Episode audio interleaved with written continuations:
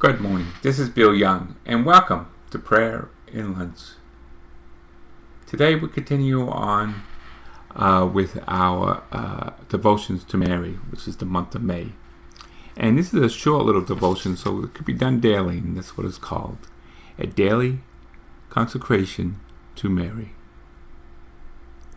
O Immaculate Virgin, my Mother, Mary, I renew this day and forever consecration of all my being to you, so that you may dispose of me for the good of souls.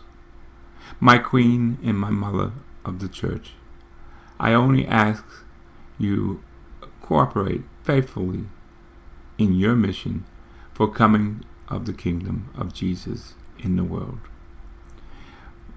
For the following intentions, O Immaculate Heart of Mary, I offer you the prayers, actions, and sacrifices of today, particularly for all souls, for the sinners, for my family members, my friends, acquaintances, co-workers, and former co-workers, those who helped me and those who did not, that I forgive.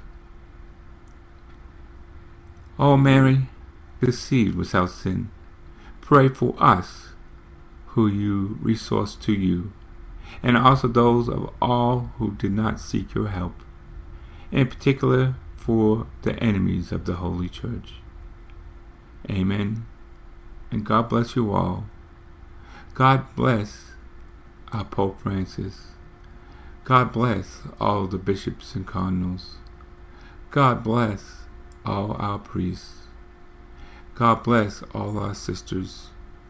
God bless all our deacons. God bless all those who serve in the church.